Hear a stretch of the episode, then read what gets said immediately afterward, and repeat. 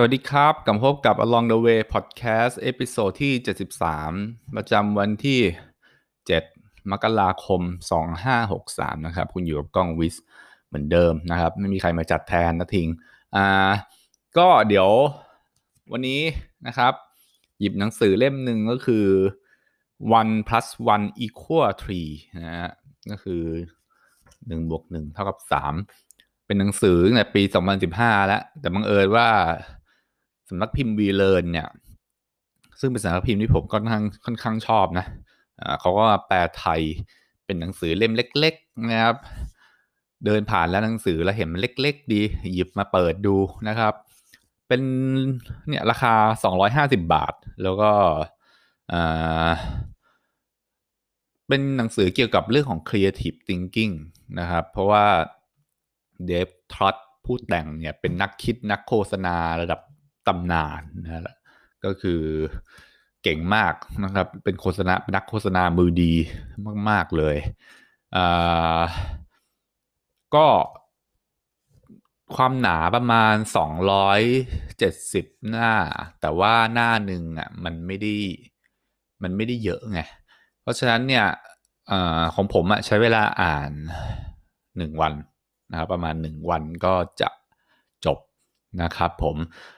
เลยเอามาเล่าสู่กันฟังหน่อยหนึ่งนะครับ เดี๋ยวถ้าเกิดว่าทันตอนนี้ก็คือทันตอนนี้ครับ ถ้าไม่ทันก็ไปต่อตอนหน้าเพิ่มนะครับ เพราะว่าจริง ๆ แล้วในหนังสือเล่มนี้มีเล่าได้หลายบทเลย คือเขาแบ่งเป็นส่วนๆนะ แล้วก็ส่วนแต่ละส่วนก็จะมีบุลเลตเป็นข้อๆครับว่าเขาหยิบเอาเรื่องอะไรที่มันเป็นตัวอย่างของของอส่วนนั้นๆนะครับ อย่างเช่นว่าส่วนในเรื่องของการ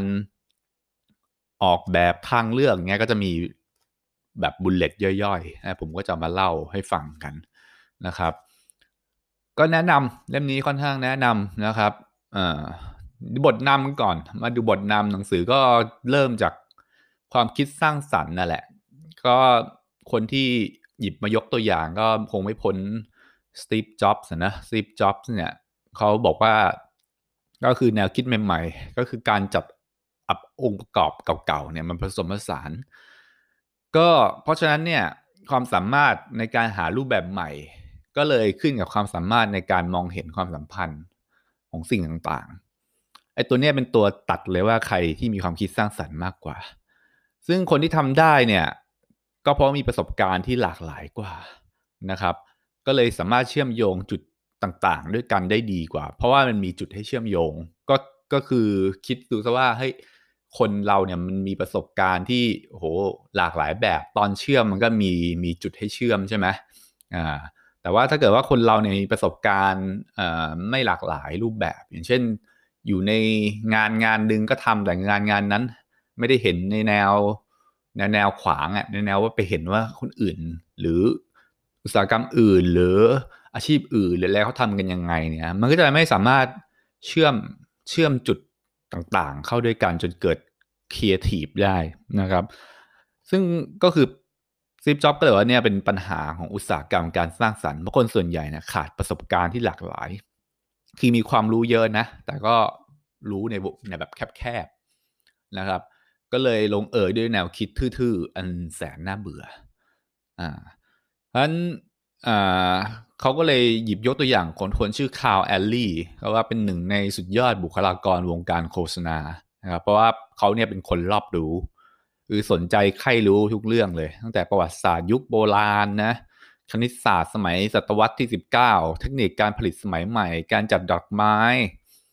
ตลาดซื้อขายเนื้อหมูล่วงหน้านะ แล้วก็เขาก็ไม่รู้เลยว่าเรื่องเหล่านี้จะหลอมรวมกันเป็นแนวคิดใหม่ๆได้ตอนไหน อาจจะเป็น 6 นาที 6 ปี หรือไม่รู้อะ่ะก็ซึ่งแต่เขาบอกว่า ยิ่งรับรู้ความรู้ที่ข้อมูลที่หลากหลายนะเท่าไหร่เนี่ยการผสมผสานก็จะยิ่งไปไกลเนี่ยความคาดหมายนะครับ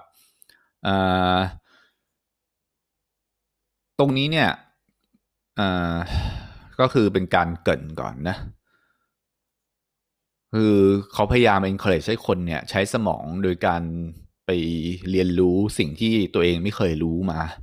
นะ และไม่ได้สนใจที่คิดจะเรียนรู้เนี่ย มันถึงจะเกิดจุดเชื่อมโยงที่ดีได้ แล้วก็เป็นหัวใจของหนังสือเล่มนี้ก็คือ ถ้าเกิดว่าพัฒนาสมองแบบเดิมๆมันก็จะกลายเป็น1บวก1เท่ากับ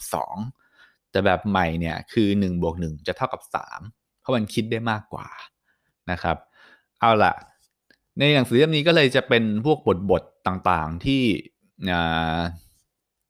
บอกเล่านะครับถึงถึงเรื่องความคิดสร้างสรรค์ต่าง ๆ ผมคงไม่สามารถเล่าในทุกบท คือมันก็น่าสนใจทุกบทนะครับ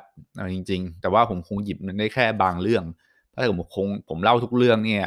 เจ้าของหนังสือจะมาฟ้องผมได้อ่าก็คือผมหยิบเอาเรื่องบางเรื่องจริง ๆนะครับอ่าอย่างเนี่ย เรื่องสิ่งที่คนอื่นไม่ทำนะครับ ก็คือเรื่องของเดวิดเกฟเฟนนะครับเกฟเฟนเนี่ยเป็นคนที่ไม่เก่งอะไรสักอย่างเลยนะครับ แล้วก็ชอบยังถูกไล่ออกจากงานด้วยบ่อยๆเลยนะครับ ซึ่งเขาก็เลยเล่าปัญหาเนี่ยให้กับมีมีนักแสดงมีใครสักคนหนึ่งนักแสดงคนหนึ่งอะฟังนะครับ นักแสดงก็เลยว่าคุณทำอะไรไม่เป็นเลยเหรอ ก็ไปเป็นพวกนายหน้าพวกนายหน้าของดาราสิบอกว่าพวกนั้นไม่เห็นต้องทำอะไรเลยนะครับเกฟเฟนก็เลยลองทำตามคำแนะนำนะครับ แล้วก็ลองไปทำงานที่ William Morris Agency นะครับ ซึ่งเขาทำงานในห้องคัดแยกจดหมายนะครับ โดยแต่แต่ที่ได้งานเนี่ยเพราะโกหกนะโกหกนะโกหกเขียนในเรซูเม่ว่าจบจาก UCLA นะครับ UCLA ทีนี้เนี่ยเขาก็คิดว่าน่าจะรอดตัว เพราะว่าไม่มีใครตรวจสอบ แต่ไม่นานเพื่อนที่นั่งอยู่ข้างๆก็ถูกไล่ออก เพราะว่าโกหกว่าเรียนจบจากทักที่อะ CCNY ก็คือบริษัททำการตรวจสอบประวัติพนักงานนั่นเอง แต่โชคดีที่เกฟเฟนเนี่ยทำงานในห้องคัดแยกจดหมายนะครับ ห้องคัดแยกจดหมาย ก็เลยรีบมาแต่เช้าทุกวันเลยนะครับ เพื่อไล่ดูจดหมายทุกฉบับ หลังจากนั้นเนี่ยเขาก็เลยพบจดหมายจาก UCLA นะครับ ซึ่งเขียนว่าเดวิดเกฟเฟนไม่ได้จบการศึกษาจาก UCLA นะคือทำการเปลี่ยนข้อความนั่นเองเป็นเดวิดเกฟเฟนเพิ่งจบการศึกษาจาก UCLA นะครับ แล้วก็เจ้านายก็ยังขึ้นเงินเดือนให้ด้วย เพราะมองว่าเขาเป็นแบบอย่างที่ดีมาทำงาน แต่เช้าทุกวันนะครับ ก็เขาก็เลยมองดูการทำงานของบรรดาในหน้าไปด้วย ตอนที่ส่งจดหมายให้คนทำงานนะครับ ซึ่งเขาก็สังเกตว่าพวกนายหน้าเนี่ย ก็โทรไปหาคนอื่น แล้วก็พามไปเรื่อยทั้งวัน เขาก็บอกว่าเขาก็ทำแบบนั้นได้ก็แค่พามไปเรื่อยๆนั่นเองแล้วก็เก็บเฟนนี่ก็เก่งเรื่องพรามอยู่แล้วนะครับ ก็เลยสังเกตว่าสังเกตเฟนเนี่ยไปช่างสังเกตไงบอกว่าไอ้พวกนายหน้าต่างเนี่ยก็พยายามไปดึงดาราที่มีชื่อเสียงมาเซ็นสัญญาด้วย แต่ว่ามันดูไม่เข้าท่าตรงที่ว่าพวกดาราที่มีชื่อเสียงอะมักมีค่าตัวแพง แล้วก็มีคนจะจ้องจะดึงตัวไปอยู่ด้วยอยู่แล้วนะครับเขาเลยมองว่าการเฟ้นหาคนที่มีแวว แต่ยังไม่ดังเนี่ยมันมันน่าทำกว่าเยอะนะครับ แล้วก็เลยเป็นสิ่งที่เขาทำ นะครับก็เกฟเฟนเนี่ยจะชอบไปแวะเวียนตามพวกผับบาร์หรืออะไรผับพวกผับพวกบาร์นะครับไปหาดาวดวงใหม่แล้วก็ไปหาคนที่มีแววแล้วยังไม่มีสังกัด แล้วสุดท้ายเขาเลยกลายเป็นนายหน้าที่เก่งที่สุดในวิลเลียมมอริสนะวิลเลียมมอริสก็คืเออบริษัทเอเจนซี่ตัวนี้นั่นเอง แล้วก็เก่งจนถึงขั้นเปิดค่ายเพลงของตัวเองที่ชื่อ Asylum Record ตอนอายุ 27 แล้วก็ปั้นศิลปินดัง ๆ มากมาย เช่นที่เรารู้จักกันพวก The Eagles นะเอลตันจอห์นนะครับเยอะอีกเยอะแยะเลยนะครับ ซึ่งอะไร Asylum Record ตรงนี้เขาก็ผลิตงานเพลงที่ว่าดีที่สุดขายดีที่สุดในศตวรรษที่ 70 แล้วก็เกฟเฟนก็ขายบริษัท Asylum นะครับ แล้วก็อีก 5 ปีก็เปิดบริษัท g e f f e n Record แทน นะคราวนี้ก็ได้ศิลปินอย่างดอนน่าซัมเมอร์นะแอโรสมิธอะไรเงี้ยมานะครับ ซึ่งเกฟเฟนก็อยากเซ็นสัญญากับจอห์นเลนนอนด้วยนะครับ ทุกคนคงรู้จักจอห์นเลนนอนนะอดีตคนดังแห่ง The Beatles นะครับ ปัญหาคือทุกคนก็คิดทุกคนก็คิดอย่างเดียวกันอะใครๆก็อยากจะเซ็นสัญญากับจอห์นเลนนอน ซึ่งเกฟเฟนก็เลยถามตัวเองว่าเราจะแก้ปัญหานี้อยากต้นต่อยังไงนะครับ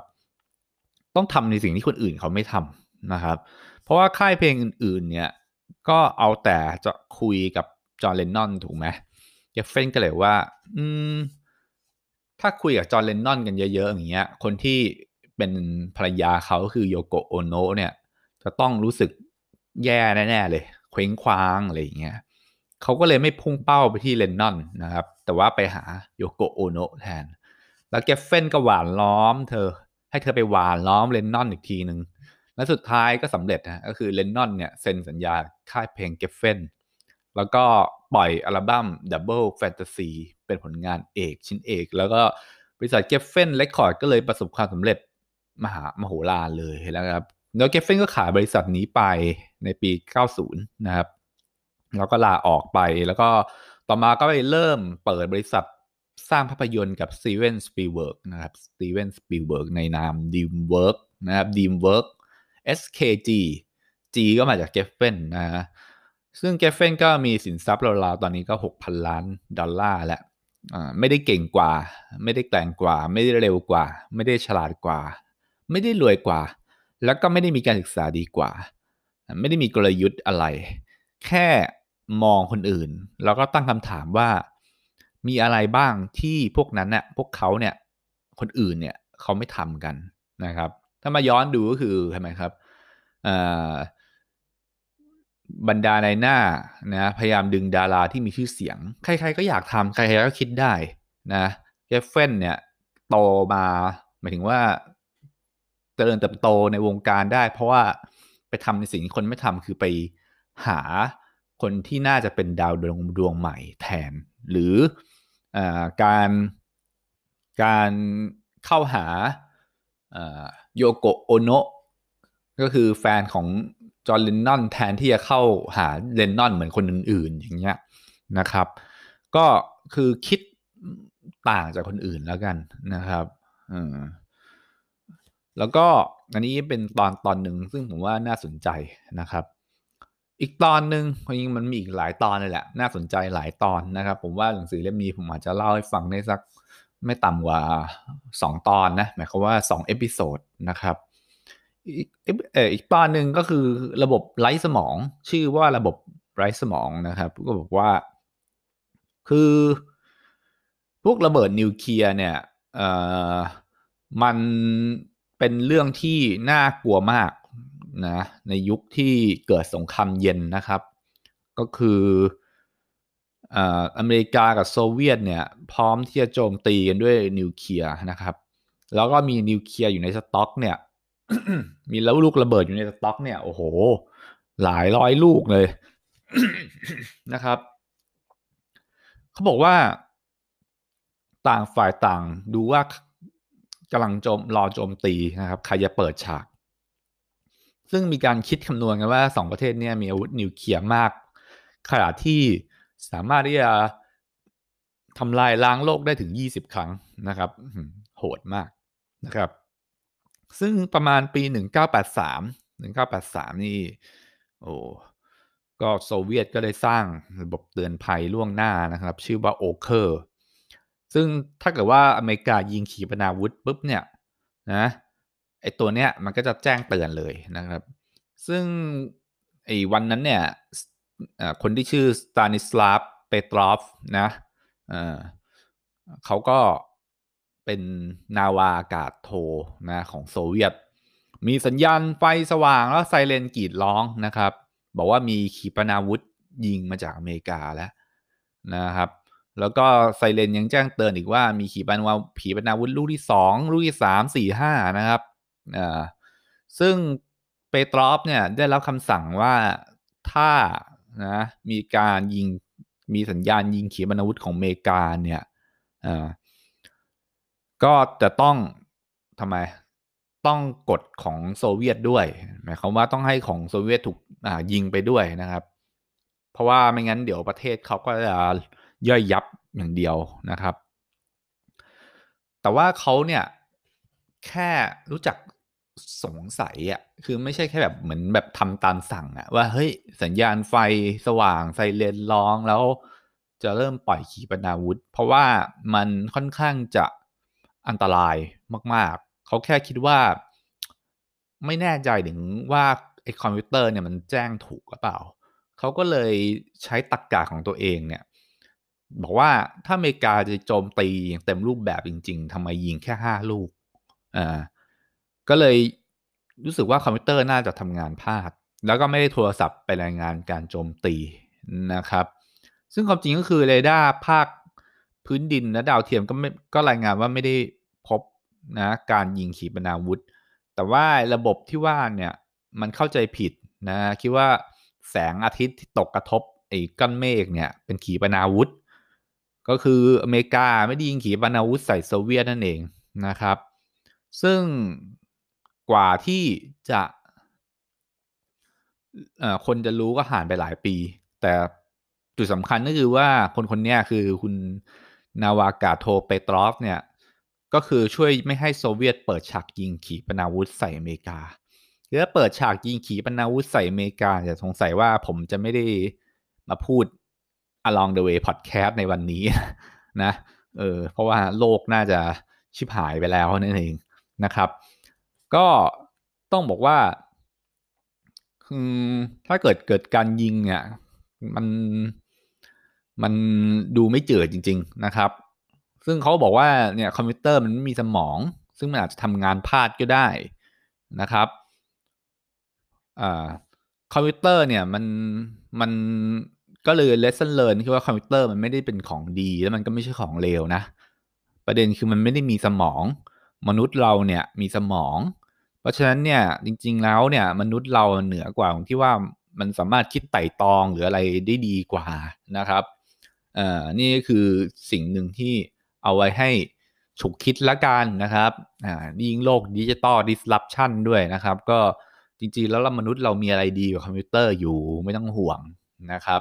ใช้มันให้เกิดประโยชน์ก็พออ่าถัดมาการเสียใจภายหลังแย่กว่าการขายหน้านะครับ ก็คือเป็นเรื่องเกี่ยวกับอ่าอะไรอะฝรั่งนะครับ ก็คือคนที่ชื่อน้องอะไรเนี่ยทิลลี่สมิธนะฮะอายุสิบขวบนะไปเที่ยวกับพ่อแม่อยู่ที่หาดไม้ขาวทุกคนอาจจะรู้ว่าหาดไม้ขาวอยู่ประเทศไทยนะครับ อยู่ตรงภูเก็ตนะผ่านหาดไม้ขาว ทีนี้เนี่ยเขาก็สังเกตว่ามีคลื่น เดินเดินอยู่คลื่นมันแปลกๆอะมันไม่ซัดเข้าฝั่งเลย แต่ว่าน้ำทะเลมันลดลงนะ อยู่ไกลจากชายหาดไปเยอะเลย แล้วก็มีฟองเล็ก ๆ เหมือนเบียร์แก้ว เหมือนเบียร์ที่อยู่ในแก้วอ่าอย่างนี้ดีกว่า ซึ่งซึ่งน้องทิลลี่เนี่ยนะเขาก็รู้สึกว่าเฮ้ยมันเหมือนกับภาพในข่าวที่ครูวิชาภูมิศาสตร์เคยสอนนะ ก็คือเป็นภาพเขาดำสมัยปี 1946 นะ ที่เมืองฮาวาย บันทึกภาพของสึนามิ นะซึ่งตอนนั้นคนส่วนใหญ่ยังไม่เคยได้ยินคำว่าสึนามิเลย แต่สมิธก็คือทิลลี่สมิธเนี่ยมั่นใจว่าสิ่งที่ตรงหน้าเนี่ยคืออะไรก็คือสึนามินั่นเอง เลยไปบอกแม่เธอให้แม่เธอฟัง แม่เธอก็ไม่เชื่อนะครับเพราะมีใครได้ยินเรื่องสึนามิมาก่อน ซึ่งทุกคนก็ไม่ได้รู้สึกผิดปกตินะครับแม้แต่เจ้าหน้าที่ดูแลความปลอดภัยก็ไม่ได้สนใจอะไรนะครับว่าอาจจะเป็นเหตุการณ์ทั่ว ๆ ไปนะ ซึ่ง คิดว่าไอ้เด็กเด็กผู้หญิงสิบขวบเนี่ย จะมารู้ดีกับคนท้องถิ่นได้ยังไง ทีนี้น้องทิลลี่เนี่ยก็เริ่มตะโกนบอกพ่อนะครับ ซึ่งเธอก็มั่นใจว่าสิ่งนี้มันเหมือนกับเหตุการณ์ในข่าวจริง ๆนะครับ พ่อของเธอก็เลยรู้สึกแบบอึดอัดใจแล้ว จะเชื่อลูกสาวอายุสิบขวบที่ตื่นตระหนกทำให้คนอื่น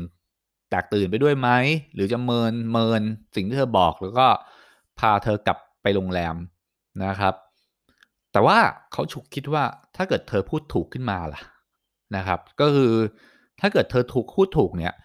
ทุกครอบครัวแล้วก็เด็กทุกคนบนหาดต้องตายนะ แล้วเขาก็รู้สึกว่ามันเป็นความรับผิดชอบของเขานะครับอ่าซึ่งความจริงชายชาวอังกฤษเนี่ยการขายหน้าเป็นสิ่งที่เลวร้ายที่สุดนะเขาบอกว่าอย่างนี้นะแต่ว่าเขาก็ตัดสินใจเสี่ยงนะครับ ก็คือไปบอกเจ้าหน้าที่รักษาความปลอดภัยนะ ซึ่งก็ไปรีบแจ้งเจ้าหน้าที่ดูแลความปลอดภัยบนหาดอีกทอดหนึ่ง แล้วก็ทุกคนก็เลยถูกอพยพกลับมาโรงแรม แล้วก็อยู่ชั้นสามของอาคารกัน แล้วก็จับตาดูอย่างใกล้ชิด ซึ่งไม่นานนะนะคลื่นยักษ์ลูกแรกนะครับ จากทั้งหมด 3 ลูกก็โถมเข้ามา แล้วก็ชายหาดหลายแห่งในเอเชียตะวันออกเฉียงใต้เนี่ยก็ถูกคลื่นสึนามิซัดเข้ามานะครับในวัน Boxing Day ของปี 2004 แล้วก็เป็นวันที่โลกรู้จักสึนามิอย่างเต็มๆ เพราะว่ามันฆ่าชีวิตคนไปราวๆ250,000คนนะครับ รวม 13 ประเทศ แต่มีเพียงชายหาดเดียวที่ไม่มีผู้เสียชีวิต นั่นก็คือหาดไม้ขาวในประเทศไทยนะครับ ที่ทิลลี่สมิธอยู่ ตรงนี้เนี่ยคือเป็นเรื่องที่น่าสนใจว่าเพราะเป็นเด็กเนี่ยก็เลยไม่ยอมนิ่งเฉยด้วย เพราะว่า ไม่ต้องกลัวความอับอาย ต้องปิดปากเงียบนะก็ คือผมว่าตอนนี้มันสื่อถึงว่า เพราะว่าเธอเนี่ยยังไม่ยังเด็กจนไม่ต้องกลัวว่าจะต้องอับอายไงคือแต่รู้ว่าสิ่งที่ตัวเองเชื่อเนี่ยมันถูกก็เลยกล้าที่จะแสดงออกนะ ก็สุดท้ายก็ได้รับนะ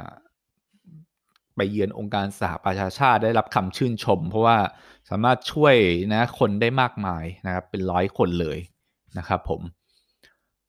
อ่าแล้วนอกนั้นก็จะมีเรื่องอื่นๆอีกนะ มีเรื่องหนึ่งเกี่ยวกับเรื่องของพิกซ่าซึ่งJohn Lasseter เนี่ยก็เข้าใจว่ามีคนพูดเรื่องนี้เยอะแล้ว ผมว่าก็ให้เขาพูดไปนะครับ คิดว่าหลาย ๆ คนคงเคยได้ยินแล้วเรื่องเรื่องพิกซ่านะครับถัดมาเนี่ย ก็มีเรื่องไดนาไมต์อะนะไดนาไมต์เกี่ยวกับโนรางวัลโนเบลอืมก็ไม่เป็นไรนะครับ อันนี้ผมว่ายังไม่ถึงขนาดแบบว่า โดนมากนักอะมีเรื่องอันหนึ่งคือการออกแบบทางเลือก อันนี้เรื่องนี้น่าสนใจผมชอบเหมือนกันนะครับ คือเขาบอกว่าพวกเด็กสาวแรกรุ่นนะ ในอเมริกาเนี่ยที่อ่าเพิ่งแบบจะใช้ลิปสติกเนี่ย มักจะขุกนะ ตัวเองอยู่ในห้องน้ำแล้วก็แต่งแต่งทาลิปสติกกันคิกๆคักๆนะแล้วก็เอาปากไปจูบกระจกในห้องน้ำแล้วก็ทำให้กระจกในห้องน้ำเนี่ยเลอะเทอะนะครับครูใหญ่ก็เลยบอกว่าเนี่ยกว่าจะลบรอยลิปสติกได้เนี่ยมันเหนื่อยนะครับ ก็เลยบอกว่าบอกพันโลงว่า ให้ทำให้เด็กๆดูว่าพันโลงต้องทำอะไรบ้าง ถ้าสั่งอย่างเดียวเนี่ยไม่เลิกนะ พันโลงก็เลยจุ่มไม้เนี่ย ถูพื้นเนี่ย จุ่มไม้ที่ถูพื้นเนี่ย ลงในโถส้วมนะบีบน้ำออก แล้วก็เอาไม้เนี่ย เช็ดกระจกนะ แล้วก็จุ่มลงโถส้วมอีกครั้งนะแล้วตั้งแต่นั้นมาเนี่ยก็ไม่มีรอยลิปสติกบนกระจกนะคือการออกแบบทางเลือกนั่นเอง ก็บอกว่าอย่าไปบังคับหรือเซาซีคนอื่นทำในสิ่งที่คุณต้องการ เพราะว่าคุณต้องยอมรับว่าเขามีอิสระในการเลือก แต่เราเนี่ย สามารถที่จะทำให้เขาเลือกในสิ่งที่เราต้องการได้นะครับ คือเราเราให้เขาเลือกไม่จูบกระจกนะโดยเราเราออกแบบทางเลือกว่าถ้าเด็กสาวจูบกระจกเนี่ยก็คือจูบจูบน้ำจากโถส้วมนะที่ทุกคนในโรงเรียนใช้ แล้วก็คงไม่มีใครอยากจะจูบคนที่เอา เอาอะไรครับ เอาลิ้นฝีปากไป